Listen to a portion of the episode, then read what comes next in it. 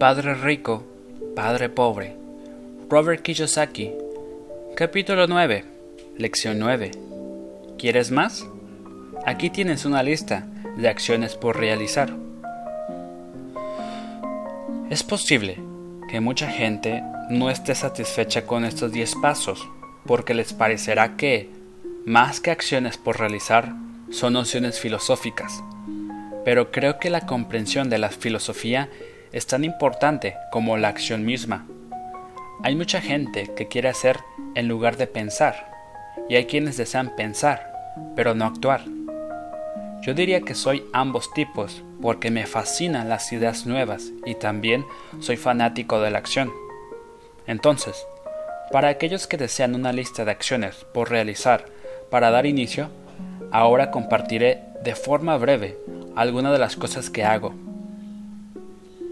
Deja de hacer lo que estás haciendo. En otras palabras, tómate un descanso y evalúa lo que funciona y lo que no. La definición de locura es hacer lo mismo una y otra vez y esperar un resultado distinto. Deja de hacer lo que ya no te funciona y busca algo nuevo. Busca ideas nuevas. Si estoy en busca de nuevas ideas de inversión, Voy a las librerías y busco libros sobre temas diversos y originales. Les llamo fórmulas. Es decir, compro libros de fórmulas o temas sobre los que no sé nada. Te daré un ejemplo. En una librería encontré el libro La solución del 16% de Joel Moskowitz. Lo compré y lo leí, y el siguiente jueves hice lo que él decía.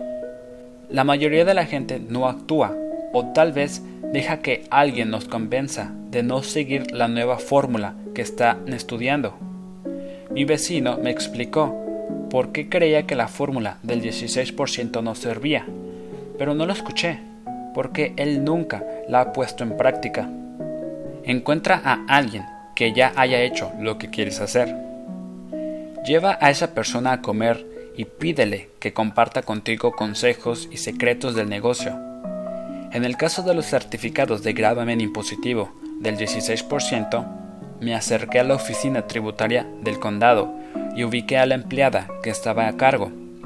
Me enteré de que ella también invertía en esos instrumentos, así que la invité a comer de inmediato. La señorita estuvo encantada de decirme todo lo que sabía al respecto y cómo invertía ella misma. Después de la comida, pasó la tarde enseñándome todo lo que sabía. Al día siguiente, encontré dos excelentes propiedades con su ayuda, las cuales han estado acumulando un interés del 16% desde entonces. Invertí un día en leer el libro, otro día en actuar, una hora en ir a comer y un día más en hacer dos negocios muy buenos. Toma clases, lee y asiste a seminarios. Siempre reviso los periódicos e Internet para encontrar clases nuevas e interesantes. Muchas de ellas son económicas e incluso gratuitas. También asisto a seminarios que tienen costo y por algunos he llegado a pagar bastante, con el objetivo de aprender algo específico. Ahora soy rico y no necesito un empleo, pero todo se lo debo a los cursos que tomé en el pasado. Tengo amigos que no se inscribieron y hasta me dijeron que estaban desperdiciando mi dinero naturalmente, siguen con el mismo empleo. Haz muchas ofertas. Si quiero un inmueble, siempre visito varias propiedades y, por lo general, hago una oferta. Es posible que no sepas cuál es la oferta adecuada, y pues yo tampoco lo sé. Ese es, es trabajo de la gente de corretaje. Ellos son quienes hacen las ofertas. Yo trato de hacer lo menos posible. Una amiga quería que le enseñara a comprar edificios de departamentos, así que un sábado ella, su agente y yo fuimos a ver seis inmuebles. Cuatro eran malas opciones, pero los otros dos resultaron atractivos. Le dije que redactara ofertas para los seis inmuebles, pero que ofreciera la mitad por lo que pedían los vendedores. Tanto a ella como a la gente estuvo a punto de darles un ataque al corazón les pareció que sería algo grosero y que los vendedores se sentirían ofendidos. Pero a mí, En realidad, me pareció que el agente no quería trabajar demasiado. Ambos prefirieron no escucharme y buscaron otras opciones. Como no se hicieron ofertas, esa persona sigue en busca del negocio adecuado al precio perfecto. Pero uno nunca sabe cuál es el precio perfecto hasta que alguien más se interesa en el negocio. La mayoría de los vendedores pide demasiado. Es muy raro que alguien ofrezca un inmueble solicite menos de lo que éste vale. La moraleja de la historia es que se deben hacer ofertas. La gente que no invierte no tiene idea de lo que se siente tratar de vender algo. En ocasiones he tenido inmuebles de los que me he tratado de deshacer por meses. En esos casos habría aceptado cualquier oferta. Me habrían podido ofrecer 10 cerdos y yo habría estado muy feliz. Tal vez no por la oferta, pero sí porque apareció alguien interesado. Quizá yo habría dado una contraoferta en lo que solicitaba una granja porcícola. Pero pues así funciona el juego. No olvides que comprar y vender es muy divertido. Es divertido. Y además, solo es un juego. Haz ofertas. Alguien podría decirte que sí. Debo señalar que siempre hago ofertas con cláusulas de escape. Cuando se trata de bienes raíces, hago ofertas con frases en las que se detalla todo lo que está sujeto a, como la aprobación de un socio de negocios, por ejemplo, pero nunca especifiques quién es el socio. La mayoría de la gente no sabe que mi socio es, en realidad, mi gato. Así, si la otra parte acepta la oferta, pero yo ya no quiero hacer el negocio, llamo a mi casa y hablo con mi gatito. Te doy este ejemplo para que te des cuenta de lo absurdamente sencillo y fácil que es el juego, pero hay demasiada gente que se dificulta las cosas y se lo toma todo muy en serio. Encontrar un buen trato, el negocio perfecto, la gente adecuada, los inversionistas idóneos o cualquier otra cosa es como buscar con quién salir. Tienes que salir al mercado y hablar con muchos, hacer muchas ofertas y contraofertas. Tienes que negociar, rechazar y aceptar.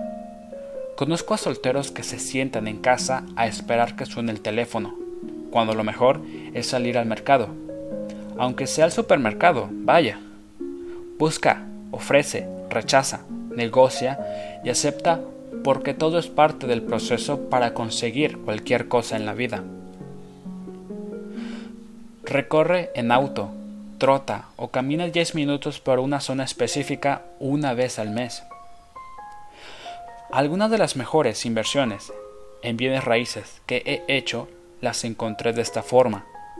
Troto por cierto vecindario durante un año y me fijo en los cambios, porque para que haya beneficios en un negocio debe haber dos elementos, una oferta y cambio.